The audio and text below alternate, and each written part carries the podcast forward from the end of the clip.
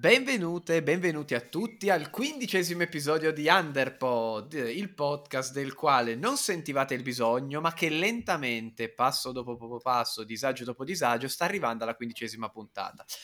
Io sono Edoardo e con me ci sono gli altri due conduttori, perché ho visto che in altre situazioni dovrei chiamarvi co-conduttori, ma noi siamo democratici e siamo tutti conduttori, quindi sì, viva la democrazia, totale. Ovvero Marco e Gianluca. I coco comici. Ma buona domenica, anzi buon mercoledì, visto che saremo nel futuro. E c'è anche un ospite oggi. Chi è l'ospite? Lo Spirito Santo. No, l'admin della pagina Instagram Manga Warudo. Ma vai a cagare. È vero che ha aperto una pagina Instagram. A proposito di pagine Instagram, prima che io parta con la mia introduzione e mi dimentichi di dirlo, qualcuno di voi vuole ricordare a chi ci ascolta dove può trovare un sacco di cose divertenti da dare ai suoi amici? Vai Zed, perché l'altra volta ho sbagliato. Sulla nostra pagina Instagram? Ero distratto. Sì.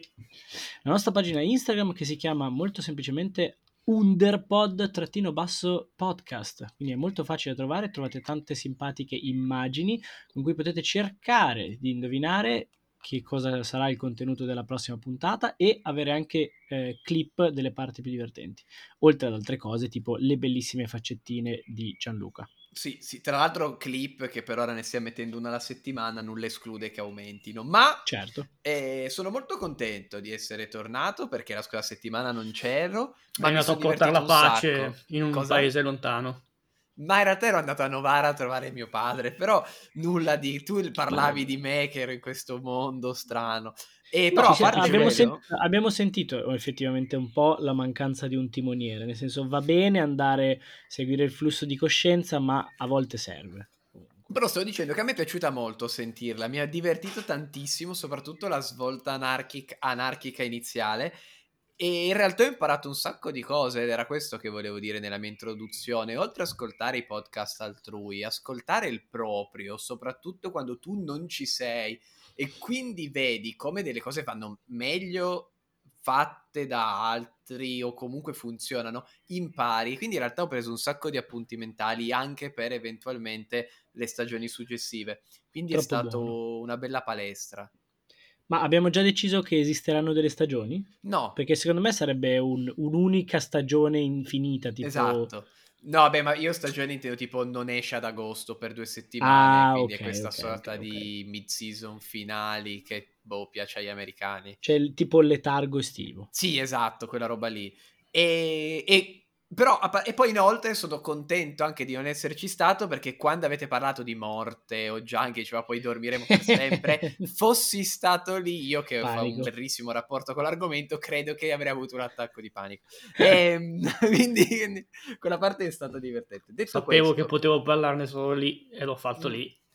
Grazie. E detto questo... è anche tornata la dose di caffè, perché senza me non c'è caffè in questo podcast, quindi questa è l'unica grande mancanza. Ma andiamo con il primo argomento.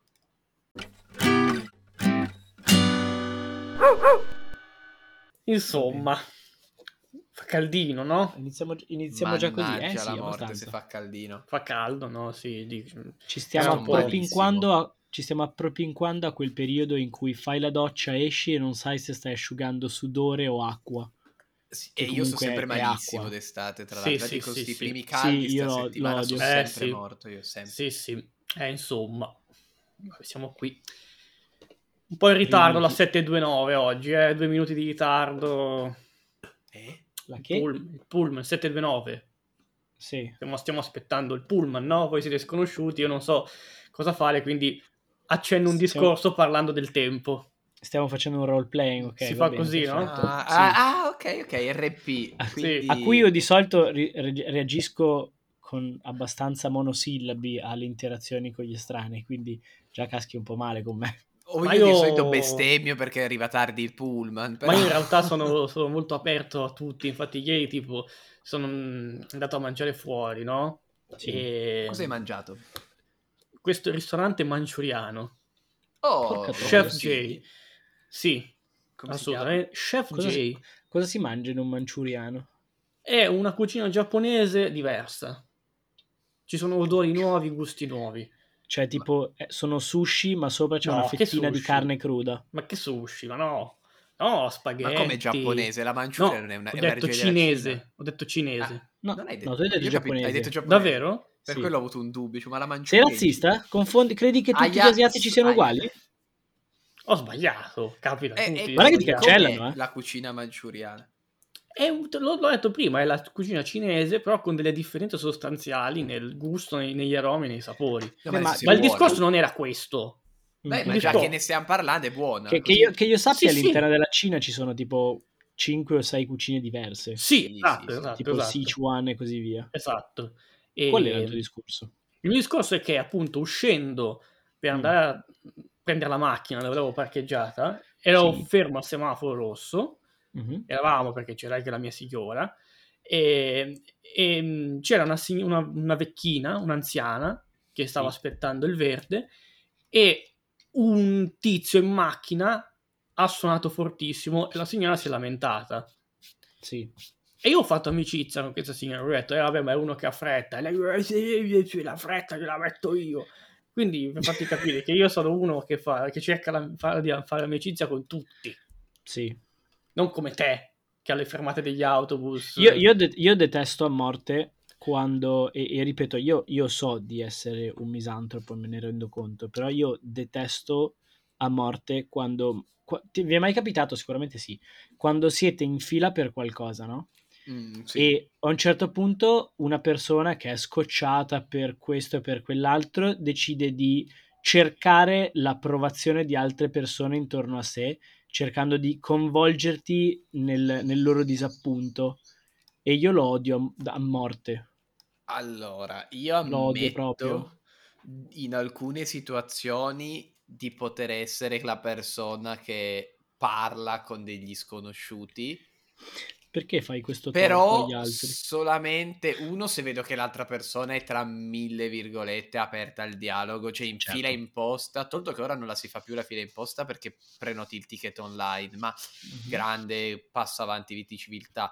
Però se sei, che ne so, in aula studio, se alla macchinetta del caffè hai un'altra persona che ti guarda, ti fa una cioè capisci che puoi anche fare due parole, le butti lì, e io sono il primo a chiacchierare. E qui dicevo, in condizioni dove mi rendo conto che il dialogo può essere fattibile, perché appunto per me se sei magari in università a bere qualcosa fuori e hai persone attorno, cioè nei contesti sociali sono quello che se nota che si può fare chiacchiera fa chiacchiera, però ecco no, in film, come dicevo, in fila imposta no, dal supermercato no, in quelle robe lì ovviamente non me ne frega nulla, cioè ognuno si fa i cazzi, le fermate del pullman minimamente. Però dall'altra parte, se qualcuno mi attacca a bottone e non è veramente di quelle categorie sociali che anche no, ci sta, mi metto lì e chiacchiero, io mi fa anche piacere. Sai cosa? L'unica eccezione che mi è appena venuta in mente, se mi attacchi bottone e sei straniero, allora ti parlo. Ok. Perché... mi rendo conto, soprattutto da paraculo quale sono, essendo stato nella stessa situazione, capisco che tu sei fuori da casa tua, quindi puoi aver bisogno di tutto l'aiuto, di tutto il sostegno, la confidenza possibile, la tranquillità possibile. Quindi diciamo che ti vengo incontro. Se anche tu sei italiano, che cazzo vuoi? Però se un italiano... che arriva da un'altra parte dell'Italia e non è a casa sua? No, sei sempre in casa tua perché in quanto Italia. Però per esempio a me chi chiede magari informazioni, io sono sempre super contento che le chiedano a me, perché dico ok, io ti rispondo. No, aspetta, chiedere le indicazioni è un'altra cosa, lì mi stai chiedendo aiuto. Attaccare bottone con me mi stai dando fastidio. Ok, va bene, no, però ecco, c'è anche un'altra cosa che bisogna sdoganare, secondo me, i rapporti sociali intermedi. Cioè, tu puoi anche avere un'interazione sociale con uno sconosciuto senza dover necessariamente attaccare a bottone. Mi spiego, mi è capitato, io vado nella stessa fumetteria da anni, un attimino dove sono negli scaffali le cose, ho un minimo di manga, qualcosa so. Quindi mi è capitato più volte di vedere magari qualcuno che chiedeva all'amico di fianco, sai dov'è questa cosa? E l'altro dice, boh, non ho idea. Oppure che chiede dei pareri su delle robe, perché ti vedono lì che giri. E lì cioè, però poi non è che devo per forza attaccarti i bottoni, cioè scena tipo, no, certo, sai dove hanno, mi è successo tipo neanche troppo tempo fa, sai dove hanno Beastars, che è un manga, per chi non lo conoscesse che li sta ascoltando, ho guardato la ragazza che era chiesto e ho detto guarda è lì, stop, quella sì, è la roba, perché da lì posso capire anche il disagio, perché se lei ha avuto il dubbio, oh no, adesso questo parte, mi attacca un pippone, magari ci prova pure, diventa una roba disagiatissima, quindi quello ovviamente no, però c'è quella interazione intermedia. Ti dirò di più, una cosa che, come dire, anche lì, avendolo sperimentato, io non pensavo fosse possibile, pensavo che fosse una roba da cinema, invece no, però posso dire che non è male. Cioè tu hai fatto l'esempio e hai detto giustamente non è che la cosa deve proseguire nell'allacciare un rapporto, cioè io posso darti semplicemente una mano su qualcosa che ho percepito tu, di cui tu avessi bisogno. Esatto. Ok. No, una cosa che mi è successa, in Italia non credo mai, ma mi è successa ben 2 volte a Londra, per qualche motivo, io pensavo che gli inglesi fossero cinici quanto noi, a cui a quanto pare no, però forse è sempre quella specie di discorso verso gli estranei, però non credo che sapessero che io non ero inglese, vabbè. Mi è capitato 2 volte a caso, anche da sconosciuto totale, tizio mi guarda e mi fa oh, bella maglietta, grande, fine lì, gli ho detto grazie. Io, il mio umore è leggermente migliorato durante la giornata e non è che siamo diventati amici, cioè non è che abbiamo detto vabbè dai domani andiamo a giocare. Esatto, a però cioè, può capitare. Noi siamo veramente chiusi su queste cose in Italia, secondo me. No, in nord. Ok, ci può stare. Con ovviamente gli individui che sono ognuno diverso dall'altro, ma tendenzialmente nord. Cioè proprio lo eviti, vedi quello con la maglietta che ti fa sorridere, devi anche tenerne, cioè quando digli boh bella lì andrebbe sì, benissimo sì. È vero, però va anche detto che su tutta un'altra serie di cose più occasionale o comunque che non hanno necessariamente quel carico tradizionale che ci portiamo dietro in quanto bel paese, noi siamo chiusissimi tantissimo. Sì. Poi c'è da dire che per quanto mi riguarda, per mia fortuna, la gente non tende molto a parlarmi perché non ho una faccia amichevole. Io ho poi sei grosso, quindi in realtà... A parte che uno no, due ormai meno che mai. C'era un periodo che eri veramente grosso, quindi... Ma più che altro io ho quella che viene definita comunemente su internet una resting bitch face.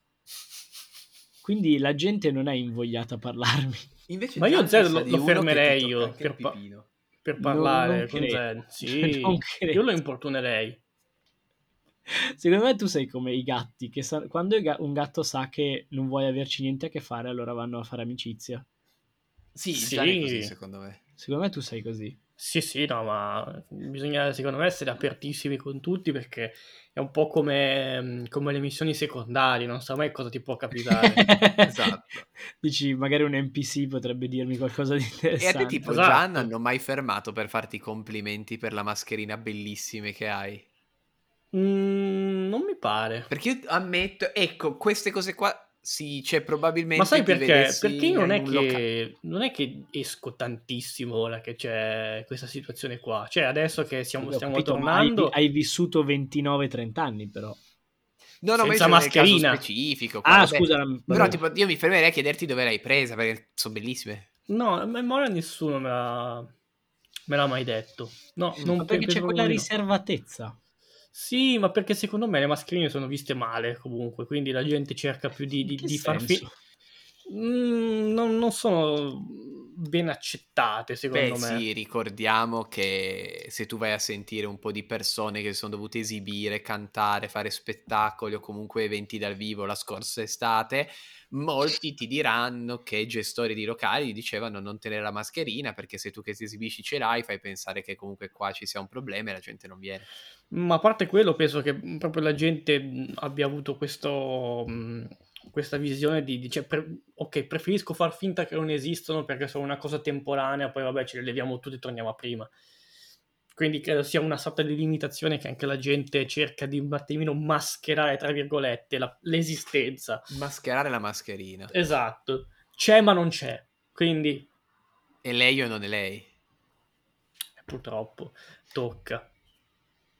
Purtroppo. Cosa, che domanda tocca. Volevi fare invece, Edo, prima?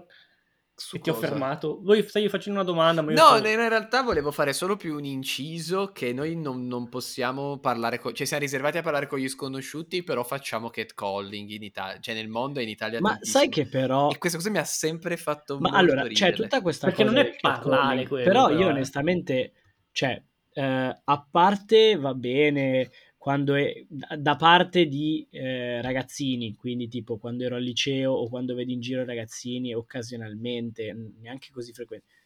Io onestamente non ho mai visto catcalling da adulti. Io sì. Io ancora l'altro giorno ero fuori in centro, è passata una in bici che aveva un vestito che da in piedi sarebbe arrivato sopra le ginocchia, quindi... Cioè era normale e uno le ha urlato mentre passava in bici bel culo, proprio papale, cioè testuale. Cioè per me nel senso il catcalling è molto come le foto del cazzo, nel senso tutti ne parlano come un problema, ma io non ho mai sentito di nessuno farlo. In realtà però lo vedi tanto. O di nessuna dirmi, guarda, sono costantemente bombardata da batacchi sul mio telefono. Mai sentito nessuno. Vabbè, però c'è per esempio a me una mia carissima amica che vedo molto spesso, una volta su due che si esce arriva dicendomi uno mi ha fischiato il culo. Quindi cioè nel senso va poi sicuramente a zone, città, persone e così via. Però va anche detto che noi magari alcune cose neanche le percepiamo come catcalling perché non ce le fanno, altre sì, cioè se io dovessi sentire un fischio per strada, un rumore strano, una frase, non percepisco che sia catcalling perché non me lo fanno, ma banalmente se hai una macchina ferma al semaforo e senti un ehi ciao e sei passata lì e sai che sei donna, probabilmente ti ha guardato il culo e te l'ha fatto per quello. Però allora, aspetta, allora un attimo però. In realtà questo mi sa che si apre tutto un'altra cosa però, ossia ci devono essere dei limiti però come ogni cosa, perché ehi ciao se anche ti guardo il culo non è catcalling. Beh oddio non me lo sognerei mai di farlo, io che sono non mi sognerei io mai di farlo, però che male c'è a dir ciao? Ma perché non hai l'intenzione, se sei fermo ma vabbè ma questo è un processo, ho capito ma questo sono processi alle intenzioni, ma perché allora lo fai se no? Ma scusami, perdonami. Se tu sei in macchina, a meno che scusami, se tu sì, ma se tu vuoi conoscere, allora al di là che secondo me appunto effettivamente il attaccare bottone con una al semaforo avrà funzionato se proprio nell'1% delle volte nella storia dell'umanità, ma va bene. A parte questo, nelle relazioni tra i due sessi ci deve essere un momento di contatto. Da quando lei passa da estranea a vediamo dove vanno le cose, un ciao, qual è il problema? Ma è lì il discrimine, cioè è lì proprio il discrimine. Se tu sei fuori a bere, sei davanti a un locale, ti avvicini a una persona e le fai ehi ciao, ok. E il se sei sul tram cosa cambia? Ma va bene uguale, il punto è... La mia dinamica è veramente il grezzone che si ha col braccio fuori dal finestrino che passa, butta fuori la testa, squadra il culo, guarda negli occhi, fa ciao, fa l'occhiolino e riparte. Cioè la mia era quella situazione lì. Quello sarebbe catcalling? Non c'è una mia amica che l'abbia mai percepita come una cosa positiva, quindi evidentemente perché evidentemente cioè, è sempre il discorso lì, perché chi che te lo fa? Il ciccione camionista sudato con 3 denti in bocca. Vabbè, ma non importa, se lo percepisci di merda lo è di merda, se già la stessa persona verrebbe a chiederti ciao ti posso offrire da bere, la risposta è no e gli hai detto di no ma non lo percepivi negativamente o come una cosa sbagliata. Ma hai fatto anche un esempio diverso però. No, la stessa persona e cambia il contesto, cioè tu dici il guidatorone ciccione sudato con 4 denti, se dovessi incontrarti davanti a un posto dirti ti offro qualcosa, no, buona. Ok, ma al di là del contesto, cioè, secondo me il catcalling deve essere qualcosa di preciso, cioè, adesso, adesso nel senso, voglio cercare di dirlo nel modo più corretto possibile. È un po' quello che secondo me succedeva in alcuni ambiti qualche anno fa, nel senso che le molestie sono una cosa molto grave, però non ogni cosa può diventare molestia, cioè non ogni cosa deve diventare molestia, perché uno si svilisce la serietà e la gravità di quella cosa, quindi con lo stesso ragionamento non ogni cosa può essere catcalling. deve essere una certa cosa con dei certi con delle caratteristiche precise. E il ciao non è catcalling, ma in qualunque contesto. Ma no, secondo me, ripeto, no, se tu no. Secondo me no. Perché il contesto dovrebbe far cambiare un hey ciao? Ma perché è diversissimo. Se io mi approccio a te come persona qualunque e ti dico hey ciao, che sia una macchinetta di un caffè davanti in aula studio, un contesto normale, è un conto. Di nuovo, se io arrivo, ti squadro con gli occhi, ti fisso il culo, mi metto a fissarti le tette in modo anche un po', magari in inglese mi viene a dire gross, in italiano in modo anche un po' grottesco, ma a te ugualmente non farebbe piacere neanche se arrivasse uno e una... Allora, per esempio, questa cosa a cui ti stai accennando, questa cosa del guardare il culo, per esempio, io non lo ritengo un problema. Però se tutta la categoria femminile lo ritiene un problema, per me ha ragione loro. No, nel senso che il problema non è guardare, è quello che viene detto e soprattutto la paura che deriva da un certo comportamento che ti fa pensare che le cose possano peggiorare e ci sia un'escalation pratica nei fatti. Però a quel punto anche ciao come parola detta con una certa intonazione, in un certo modo, certo un'intonazione. Cioè, se uno ti arriva e ti fa ciao, ma anche ovvio che è diverso da hey ciao. Ma anche solo sei in strada da sola, hai due persone e ciao bella. Comunque il punto del ciao non è solo perché c'è una parola neutra, sta secondo me appunto al contesto e al modo in cui lo dici, non alla parola in questo. Cioè il contesto secondo me è rilevante, però non puoi fare un processo alle intenzioni. Ma non è che perché questo è fare un processo alle intenzioni. Cioè è come se io veramente come dire, cioè fosse una macchinetta, incontro una ragazza e dico ciao e questa subito inizia a urlare dicendo oh mio Dio, vuole saltarmi addosso. Ma non lo fa nessuno sta roba qui. No, però estremizzando molto, tu non puoi immediatamente dire questa persona voleva scoparmi. Non è vero. No, ma proprio perché l'estremizzazione tendenzialmente non avviene e si comprende che la roba funziona come principio quello del contesto. Cioè appunto il fatto che nessuna se le dici ciao alla persona, se dici ciao alla macchinetta di modalità che di contesto. Beh, sia il contesto che la modalità, mettile tutte, ce ne sono una serie, ripeto, l'intonazione della parola, l'uso delle parole, il contesto, le modalità, cioè ci sono tutta una serie di elementi che ti possono far percepire una cosa in un modo o nell'altro. Sì. Nei contesti normali non hai delle reazioni isteriche, hai delle reazioni molto negative in determinati contesti di dove le puoi percepire così. Ma per intenderci, se io vedo uno che dice a una ciao per strada casa, non è che metto là gli maiale di merda.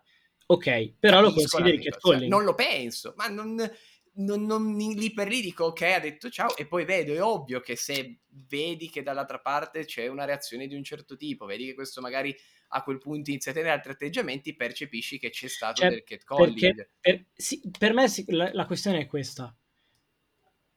Il contenuto di quello che viene detto, che giustifica una certa reazione, e l'atteggiamento prevenuto.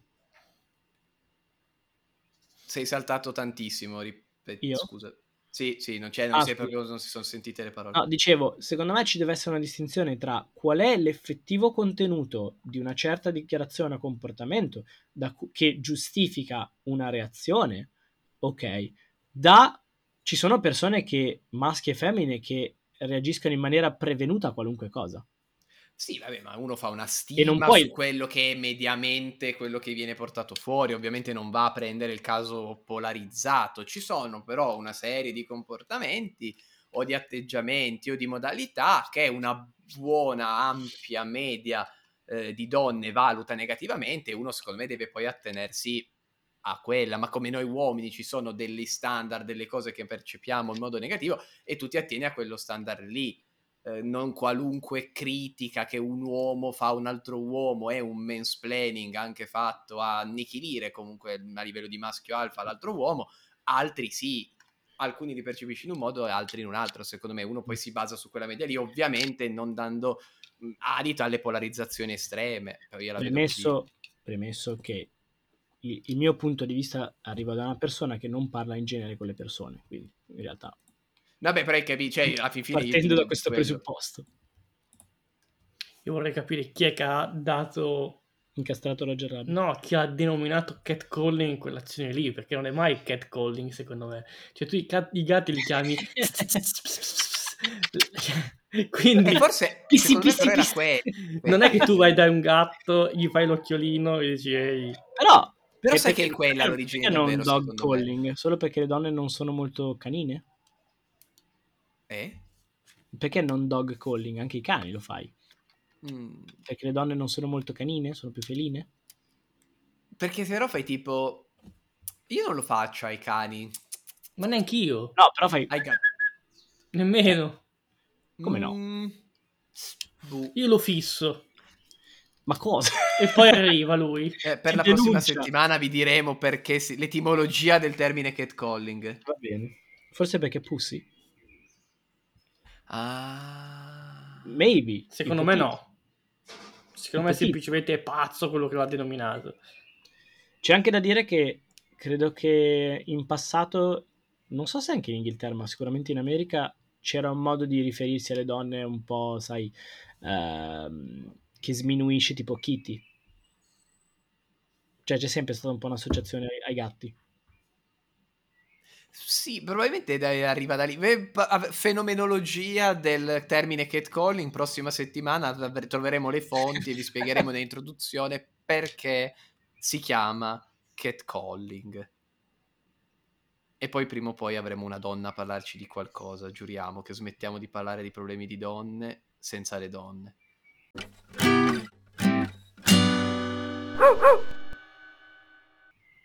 Allora, è un periodo in cui mi sembra che, a mia sensazione, succedano poche cose. In realtà mi sembra che è successo un sacco di roba tipo 2 settimane fa e poi... Esatto, e poi bonaccia, diciamo, bonaccia mediatica. Quindi ho deciso di cicciare fuori una cosa che a me piace molto e che era già da tempo che pensavo, prima o poi glielo faccio, gli faccio il gioco proprio, no? Se un test di droga te lo posso chiedere la prossima settimana. Mi stai dicendo qualcosa? Scherzo, bene. È un po' difficile via internet. No, non so se voi avete mai sentito, credo che sia un libro di un certo Chuck Klosterman, che si chiamano, lui si è inventato questa cosa, credo, inventato più o meno, che si chiamano hypotheticals o ipertetici. Ok. Non so contrapposti agli ipotetici.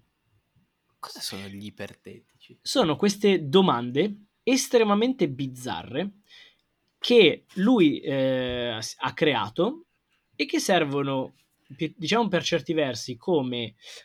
modo di conoscere le persone / aiutarsi con una conversazione, diciamo. Sono argomenti un po' importanti, un po' atipici, un po' originali, diciamo. E quindi è da un po' che io vorrei sottoporre anche a voi questa cosa. Sono d'accordo. Perché secondo me porta sempre a delle risposte molto originali, molto interessanti, e ovviamente anche i nostri audioascoltatori possono giocare con noi. Io vorrei prendere i popcorn e sentire tutte le risposte di Gian senza aprire bocca, perché secondo me... Ma infatti qui ho 23 domande e io gliele chiederei tutte, però ho fatto una selezione. Le teniamo. Io prenderei i popcorn tetici. Ok. E ne ho scelte 3. Le 3 che mi sono rimaste in mente. Possiamo... per il tempo del podcast direi che ne facciamo 3. Ah... Allora, io adesso le leggo... Le altre 20 le teniamo per un'altra occasione. Sì, esatto. Io le leggo e voi mi rispondete. Ma tu hai comprato il libro, quindi? No, sono andato su Reddit. Pensavo l'avessi letto e così facevi anche la recensione adesso, al volo. Un attimo che devo cercare di leggerla tutta per almeno avere un senso generico della traduzione. Guardalo come flex. Che non se le preparate.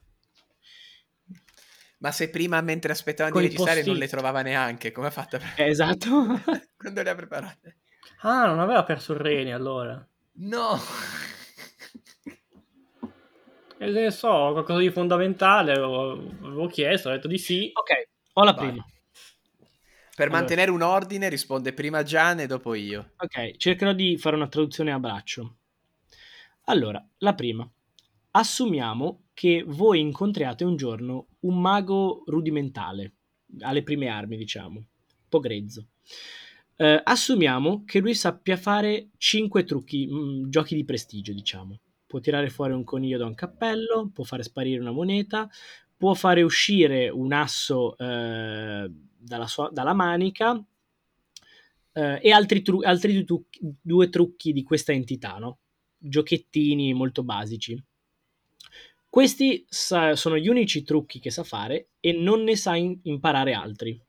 Può fare solo questi 5. Tuttavia, e qui la svolta, scoprite che tutti questi 5 trucchi non sono un'illusione, non sono un'opera di prestidigitazione. Prestidigitazione. No? Prestidigitazione, esatto, quello lì. Ma è effettivamente magia, è magia reale, come Harry Potter. Sì, sì. Può effettivamente materializzare un coniglio dal cappello e può effettivamente fare sparire le cose dall'esistenza. È un mago effettivo, soltanto che ha dei poteri molto limitati. Ora, voi riterreste questa persona più incredibile, più impressionante di Albert Einstein o no? Vado io? Sì. Sì. Io dico di sì. Perché?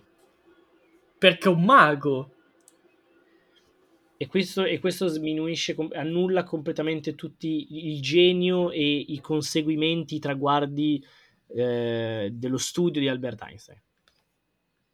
No, ma è un mago. Però sa solo fare quei 5 trucchetti. Cosa vuol dire? Se è l'unico al mondo che li sa fare, è un mago.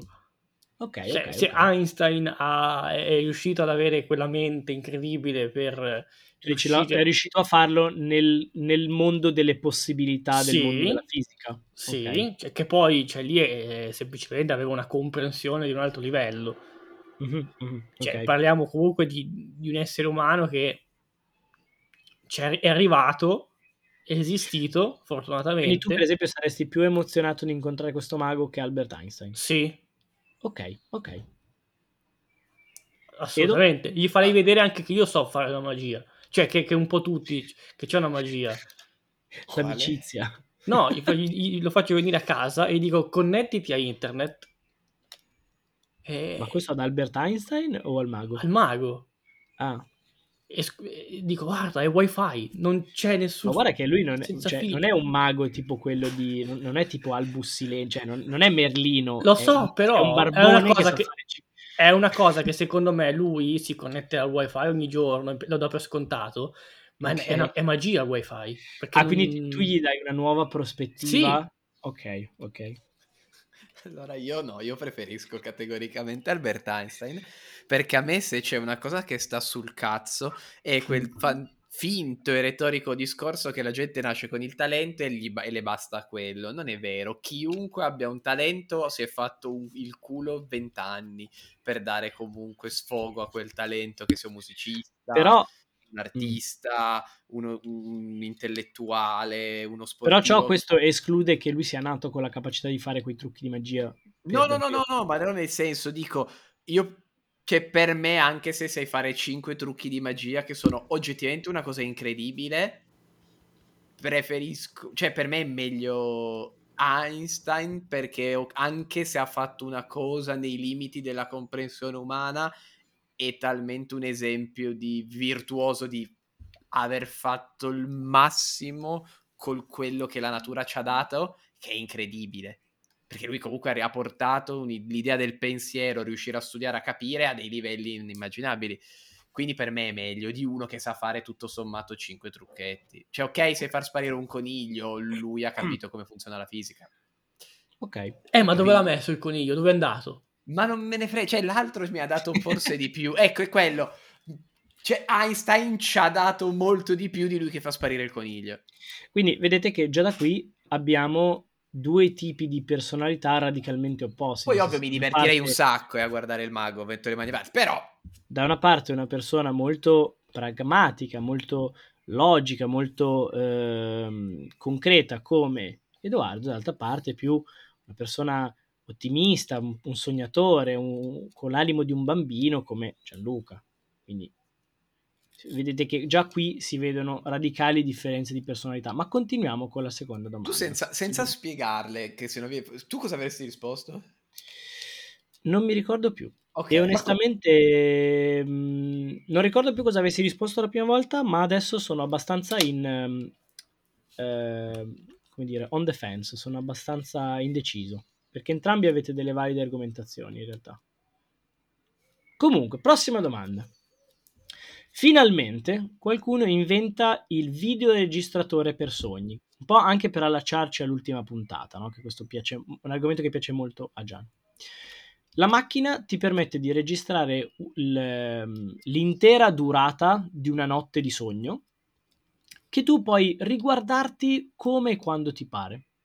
Tuttavia l'inventore te ne permette l'uso di questo macchinario solamente ad una condizione. Quando guardi i sogni, sei obbligato a guardarli con la tua famiglia e con i tuoi amici più cari, più vicini, nella stessa stanza. Loro hanno la possibilità di guardare i tuoi sogni con te.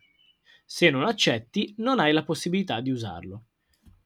Lo utilizzeresti subito macchinario? Subito. Perché tu hai sogni molto innocenti, secondo me.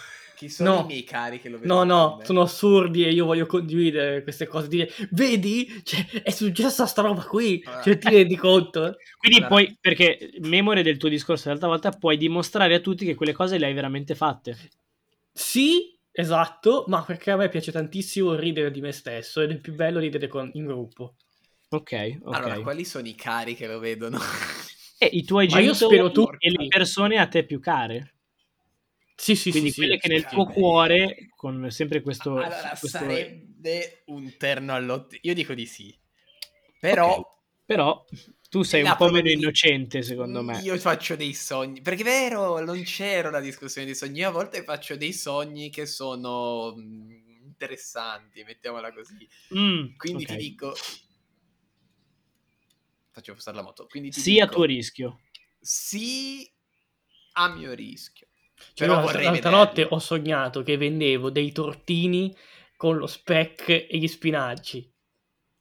Cioè, ti rendi conto? Faccio questa piccola aneddoto, non ve l'ho mai raccontato. Io una volta mi sono autoindotto un jumpscare mentre dormivo.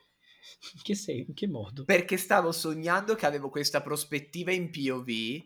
dove stavo vagando per questa sorta di catapecchia. A un certo punto apro una porta e dalla porta sbuca questa creatura con questa faccia da ragno enorme che mi urla in faccia. Io mi sono spaventato un sacco, ma io, sai quella scena da film che vedi che il protagonista dove ti alzi urlando? Uguale. Okay. E poi avevo paura a riaddormentarmi, perché proprio classica roba da film, dico però aspetta, ora mi riaddormento pensando che sia tutto ok e in realtà me ne arriva un altro, quindi mi sono imposto di star sveglio quarto d'ora per provare a resettare il cervello, perché avevo terrorizzato, avevo proprio... Però è il tuo subconscio che ti ha fatto un jumpscare, non tu stesso. Sì, vabbè, chiamalo quello che vuoi. È stato terribile. Mi sono proprio svegliato, spaventatissimo, proprio di botto. Scusate, volevo raccontare questa cosa. No, piccola domanda flash, visto il contesto e quello a cui un po' quello a cui leggermente ha indicato Edo. Vi è mai capitato una scena di sesso con i vostri genitori? No, cioè, nel senso, in TV una scena di sesso non con protagonisti i vostri genitori, mentre i vostri genitori erano presenti. Come l'avete presa? Sì. Sì, cioè io tutto Game of Thrones l'ho visto con mia madre. Ok. Beh, ma io guardo tutto, cioè a me non crea nessun problema, nel senso io sul comodino ho avuto per un anno, perché ci ho messo un po' a leggere un librone che si chiama Storia del cinema porno ed erotico, e beh, era sempre lì, mia mamma entrava in camera e però stavo leggendo bomba. Beh, ma no, io però era un libro molto accademico, cioè non avevi Playboy. No, vabbè, però è concettuale, cioè io a volte dico, mamma, ho visto sto film, mi piace, se vuoi, oppure ne ho sentito parlare bene, se vuoi lo vediamo, però a volte magari hanno anche delle componenti erotiche, so che c'è una scena di sesso spinta, a me è proprio zero, frega niente. Ma io ho questo rapporto apertissimo con mia mamma, le dico tutto, e quindi non mi vergogno veramente di nulla. Ok. Cioè, mi è capitato più volte a mo' di battuta anche di magari fare una battuta su tipo dei kink, o delle robe così, tipo c'è una roba e dico, molta apertura, molta maturità. Sì. Terza domanda, e questa è quella che secondo me sarà un po' più interessante dal punto di vista di Edo. Magari Edo e magari Gian mi riserva delle sorprese, però. Allora, un attimo che la devo leggere tutta. C'entra coi pedofili? No. Ah. Facciamo troppe poche battute sui pedofili a Underpod, dobbiamo rimediare, nel senso. Cosa possiamo rimediare? Invitiamone uno. Beh, sarebbe interessante in realtà. Ma guarda, non lo so. Organizzerò.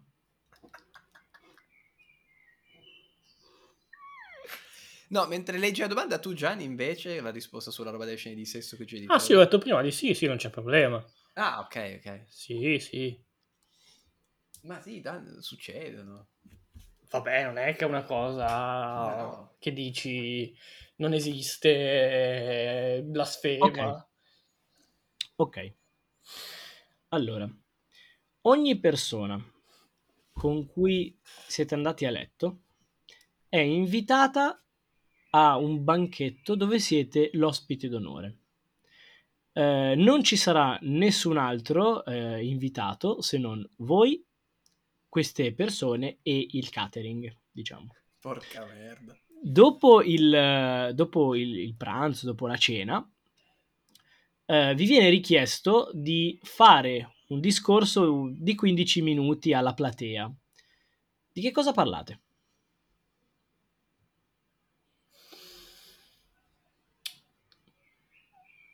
Ah, questa era proprio la risposta che volevo, questa non risposta. Ci devo pensare un attimo. Beh, anch'io. Intanto ci penso. Sì, ma mi piace. Allora. Per forza 15 minuti? Sì, se vuoi anche di più, non lo so. No, di meno. No, 15 minuti. Quindi minimo 15 minuti. Sì. Io credo che userei... Io ce l'ho. Allora vai. Preparo un... com'è che si chiamano? Oddio, mi è sfuggito il nome. Un PowerPoint. Sì. Con una serie di immagini. Oh no. Prese a caso. Un numero molto alto di immagini. Fai 3.000 immagini. Ci metto un mese, no? A caso, quello che mi viene in mente, tipo casa, prendo un'immagine di una casa a caso, la metto, motocicletta, ok, colore rosso, una immagine, 3.000 immagini completamente a caso, e per 15 minuti faccio passare queste immagini dicendo cosa ne penso di quello che vedo. Questa è l'unica cosa che mi viene in mente di cui potrei parlare, ma senza confonderle con il delirio. Non è che tipo mi annuncio sul palco, no? Cioè arrivo, tutti ti conoscono, quindi esatto, prendo il microfono, il tastierino per mandare avanti, prima immagine. Suppone che tutti ti conoscano. Sì, esatto. Questo è il Madagascar. No, io avevo chiesto di invitare i pedofili, non gli stupratori, però... Ok, posso. Quindi niente, così. Allora, a me metti in difficoltà. E copro un quarto d'ora. Grande, ottima scelta. Tolto che io, secondo me, se metti nella stessa stanza alcune delle persone con cui sono andata a letto, non tutti arrivano alla fine della serata. Ok.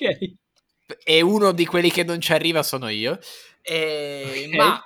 a parte questo, sì. No, tu avrai una scorta armata. Ok, però a parte questo, quindi secondo me ci sarebbero urla nell'arco della serata, ma non con me tra gli altri. Non perché abbia messo le corna a qualcuno, metto le mani avanti, perché in Italia se puoi veramente sciogliere i bambini nell'acido e va bene, tutto sommato, ma se metti le corna devi morire. Quindi metto le mani avanti, comunque viviamo in questo sistema culturale. Non credo, però ma a parte o vai a trans, lì non puoi neanche più governare se lo fai, ma è legittimo. Però, cioè, andare a trans, dico. Comunque il mio discorso probabilmente partirebbe così, quindi proverei a dissimulare, ma poi in realtà lo utilizzerei un po' per togliermi dei sassolini dalla scarpa, un po' per chiudere in realtà... questioni in sospeso, ma nella mia ottica, cioè dire ok, ma visto che le tue ex ci ascoltano, togliamoceli adesso questi sospetti. Non mi ascolta nessuna delle mie ex, per fortuna. Okay. Non perché ho dubbi che mi ascoltino, ma perché non ho più rapporti di nessun tipo con nessuna mia ex io. E bravo. Anche da anni, tra l'altro. Ma a parte questo, probabilmente, ma questo però è un mio problema, cioè io non riesco... ho un problema con me stesso perché ho risolto delle questioni con una mentalità che per certi aspetti ora è cambiata, e a me dà molto fastidio questa cosa qua, che voi direte è naturale, lo so, però a me dà fastidio. Cioè io sono quella classica persona alla quale piacerebbe poter tornare indietro nel tempo e dire le cose diversamente in dei contesti, non per cambiarne l'esito, ma perché non dico ma perché ho dovuto dire quella roba lì, cioè non mi dà fastidio che delle persone possano avere un'idea di me che poi non è quella che è effettiva.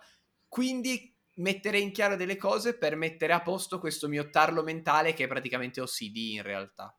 Ok. Non so se mi sono spiegato. Sì, abbastanza. Ma però, perché è una roba che proprio urta me stesso. Ma però non si dice. Lo so, infatti lo taglierò. Non è vero. Però dico, a me urta proprio, anche fosse con un amico, cose varie. Cioè a me urta il fatto che momento specifico una persona dica ok, d'ora in poi io e Edoardo pensano che sia così, quando in realtà no, ero così 7 anni fa perché ero un coglione, per dire una cosa a caso. Finito? Questa mi devi rispondere tu, però tu cosa avresti detto? Perché io? Questa sì, certo. Questa non scappi. Allora, la risposta a meme è che avrei detto tutte le cose che non andavano con loro, cioè tipo no, però questa è la risposta meme. In realtà sono una persona molto molto buona, molto molto tranquilla, quindi non so, sinceramente non so di che cosa avrei parlato. Non lo so, probabilmente avrei fatto un discorso del tipo un po' introspettivo, del tipo in generale, in molti casi, senza stare a dire qui chi no è questo, le cose sono andate male tra me e questa persona perché io ero in questo modo, questa relazione mi ha insegnato molto questo. Il succo in generale è, se proprio uno vuole essere una persona positiva, che tendenzialmente posso anche essere, che comunque tutti i fallimenti hanno portato una crescita, e di questa crescita comunque sono grato, cioè nel senso non rinego nessuna passata relazione. No, esatto, quindi... e questo per me c'è il punto anche del mio discorso, questo. Cioè io lo farei per me stesso, non per provare a riottenere qualcosa, per me stesso. No, nulla da voler riottenere, onestamente. Però l'idea delle slide è incredibile. Sì, ma l'idea delle slide vince tutto. Ma perché a me non me ne frega niente di rimuginare sul passato, chiarire. Non me ne frega niente. Ma neanche a me, ma nel senso... Io poi sono una persona, che... quelle persone che sono nel passato... e che non sono presenti nel presente, sono nel passato, quindi va bene così. Poi magari qualcuno tornerà, magari amici, sai, ci si incontra e ci si rivede ogni tanto, però se hai, non dico tagliato i ponti con delle persone, con delle amicizie, con delle relazioni, basta, cioè si va avanti, chi se ne frega. Sono d'accordo su questo, quindi ti faccio vedere delle slide e ti dico guarda, Madagascar è questa nazione, ma che conformazione interessante. Non voglio aprire una parentesi lunga e infinita, però me la tengo magari per il prossimo argomento, perché tu hai detto una roba vera, che è come reagiamo, come ci rapportiamo quando tagliamo i ponti con qualcuno, perché io faccio una cosa molto specifica. Tu tagli tutto, no? Tutto quanto. Io non, se non ce n'è bisogno. Allora, il terzo argomento è un argomento molto più cacciarone, in realtà, perché che parte dalla tua forza. Toccava prima o poi. Perché in realtà parte dalla stessa premessa tua, ovvero non è successo niente, quindi Quindi però succederà qualcosa la settimana a venire, quindi in realtà volevo capire un po' il vostro punto di vista. Però se non è successo niente, qualcosa è successo. Il niente. Non abbiamo mai parlato del vostro rapporto con questa cosa qui. Noi siamo un paese estremamente come dire, attaccato al proprio patriottismo, cioè siamo italiani, e questa cosa la riversiamo sempre nelle competizioni nazionali dove l'Italia si trova a competere, ok? Quindi che può essere l'Eurovision, banalmente tutti a tifare i Maneskin, e soprattutto le competizioni sportive. Certo. Quindi senza voler parlare degli europei di calcio, non voglio parlare degli europei di calcio come argomento, non ho nulla da dire effettivamente. Esatto, ma e qua arriva il mio punto, le competizioni nazionali, cioè internazionali sportive di qualsiasi tipo, a voi siete persone che proprio vi fanno dire ora le seguo, le tifo, mi accoro, continuate a fregarvene a prescindere, vi interessano di alcune cose specifiche, le Olimpiadi, le serie, cioè quella roba lì, perché io per esempio anche di sport che non me ne frega nulla, quando c'è l'Italia la guardo. Sarà che io comunque ho degli sport che seguo, cioè gli europei di calcio li seguirò al di là dell'Italia perché seguo il calcio, così come alcuni sport delle Olimpiadi mi piacciono proprio gli sport prima del fatto di competerci noi, ma io sono uno che viene estremamente trascinato dall'Italia sta competendo, tifala tantissimo, e forse è l'unico veramente sprazzo di patriottismo che ho in quel senso. Gianno, vuoi iniziare? Io vedo lo sport come puro intrattenimento. Quando lo seguo è perché mi deve far ridere, quindi proprio però anche non sportivo, cioè io butto in mezzo anche il cantante italiano all'evento, il film italiano tra i migliori film stranieri agli Oscar, tifo il più reietto, il più perdente di tutti, quindi agli europei di quest'anno tifo la Macedonia, io del nord, sì, cioè del nord, perché ha un nome bellissimo, è uno stato piccolissimo e quindi. E la punta è Goran Pandev. Fortissimo. Eroe del triplete. Ma anche, sì. Quindi non ti smuove nulla, non hai questo senso di italianissimo, del devo tifare le nazionali, devo tifare l'atleta, le nazionali. No, perché io mi sento fratello del mondo. Ok. Per quanto mi riguarda... allora, la tua domanda è...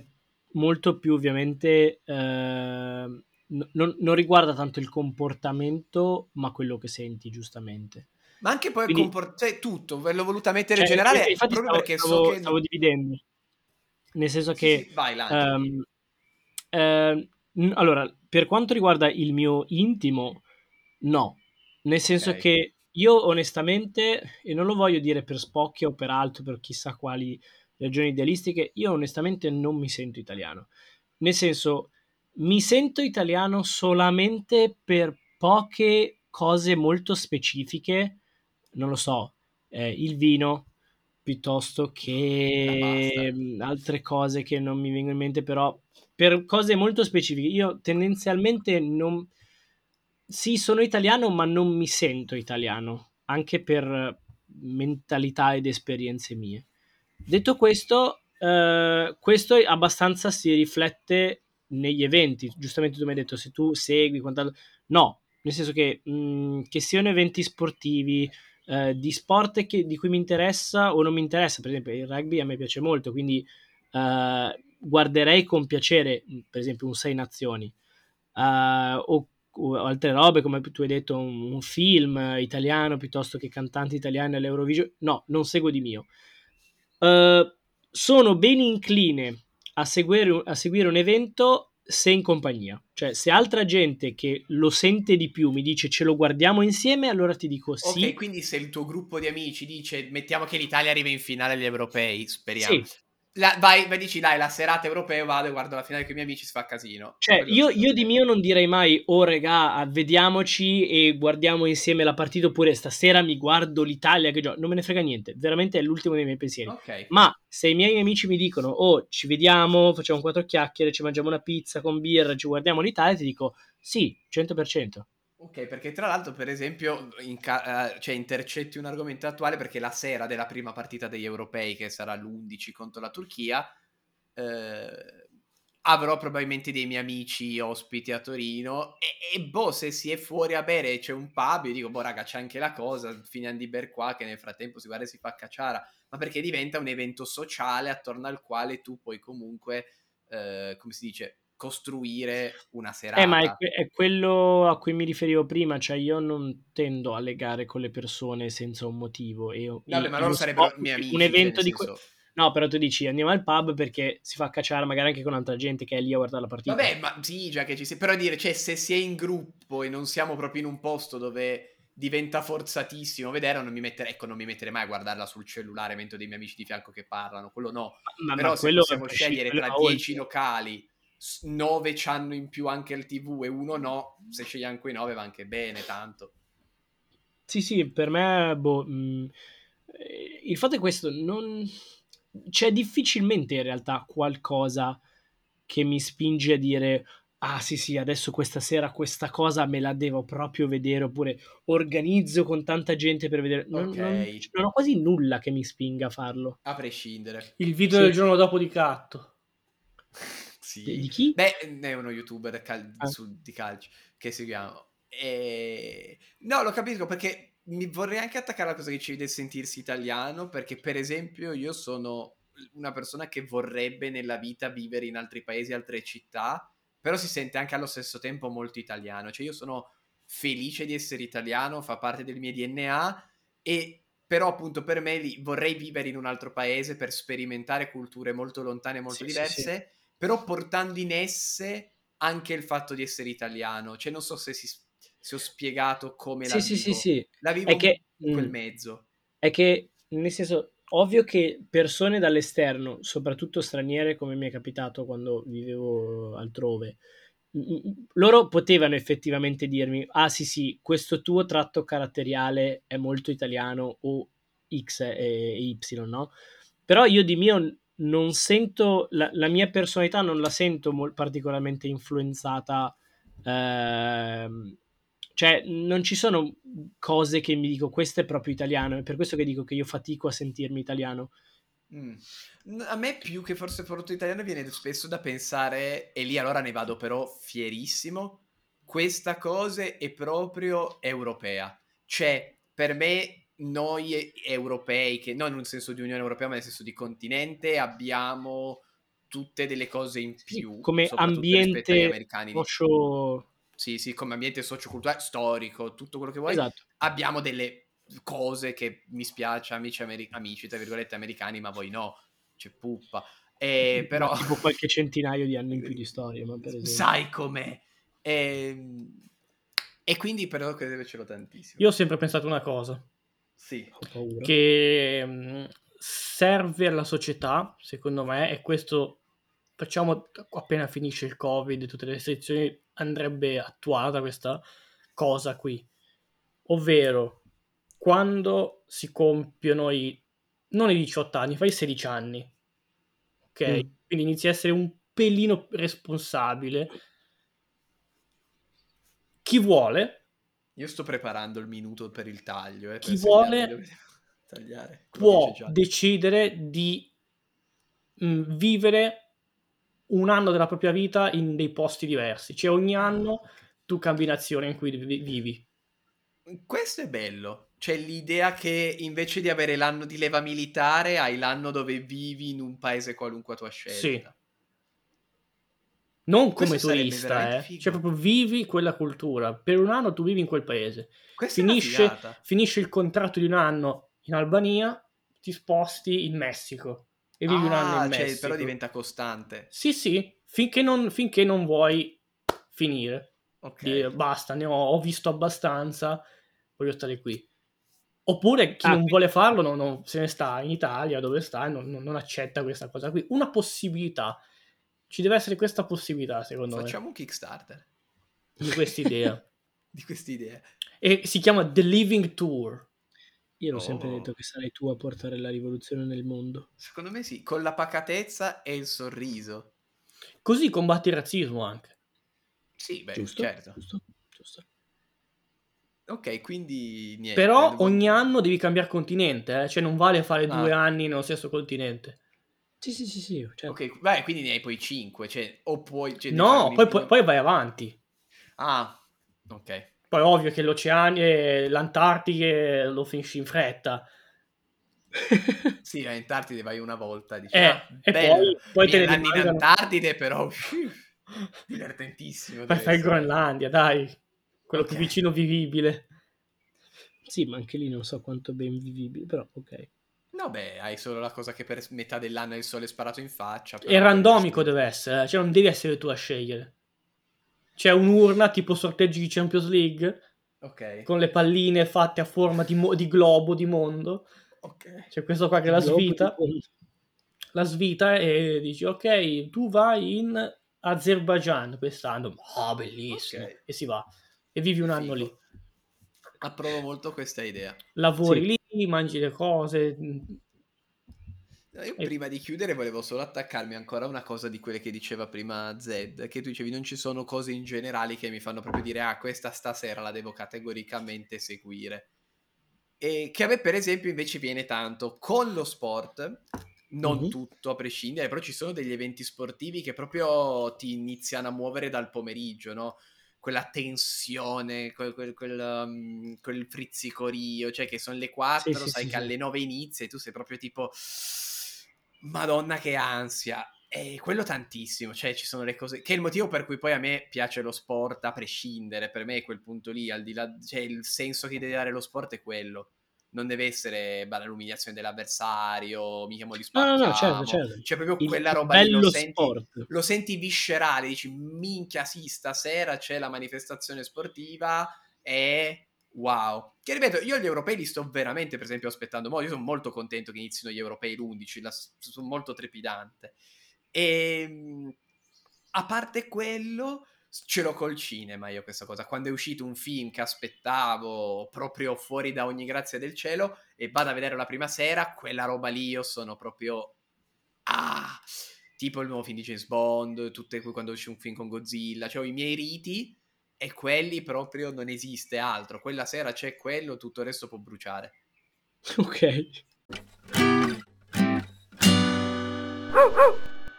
quindi anche per la 15ª puntata dell'Underpod è tutto, vi ricordo che potete seguirci sulla pagina Instagram underpod_, detto anche _ podcast, per poter appunto avere tutte le news riguardo a quando escono le puntate, gli spoiler decontestualizzati, le clippine, i memini, le lamentele, perché quando poi succede qualcosa nelle storie facciamo una bella sbrodolata in cui insultiamo tutti, quindi non vedo perché non seguire la nostra pagina Instagram, fateci sapere cosa ne pensate, perché abbiamo parlato di argomenti più leggeri, di argomenti più seri, ma tutti quanti ci farebbe piacere sapere la vostra, vi giuriamo che qualcuno lo fa, non è quella cosa che lo fanno 50 persone e poi in realtà non l'ha fatto nessuno, davvero la gente lo fa e rispondiamo, possono garantirvelo. E detto questo io non ho altro da aggiungere, se volete buttare voi qualcosa nel mucchio, visto che l'ultima volta mi è piaciuta la chiusa. Grazie pubblico, siete la nostra ispirazione. Io vorrei solo dire di bere molta acqua, perché da adesso si va sempre peggio, ma anche prima dovevi bere acqua, se no poi la pipì diventa io ho detto molta atomica. E se siete anziani mettete la testa nelle fontane in piazzetta. Dentro però. Perché io mi chiedo. Mettete la testa in un sacchetto di plastica per proteggervi. Io qui mi dissocio totalmente. Io dico, perché i servizi devono dire agli anziani dei metodi per non avere caldo se stanno fuori alle 3 sotto il sole che picchia, invece di dirgli evidentemente vuoi stai morire. A casa. No, però c'è il così, sta a casa, che cazzo esci? Ancora peggio, perché uno ma dovrai fare delle cose. Uno di un TG. Vabbè, ma se sei in pensione puoi stare a casa tra le 3 e le 4 che sai che poi ti viene lo schioppone. Ma soprattutto perché devono dirglielo quelli dei TG che sono più giovani di loro, e i vecchi possono dire cosa vuoi da me? Io sono più esperienza, sono più vecchio di te. Io alla tua età saltavo i fossi per il lume. Esatto. Arrivederci.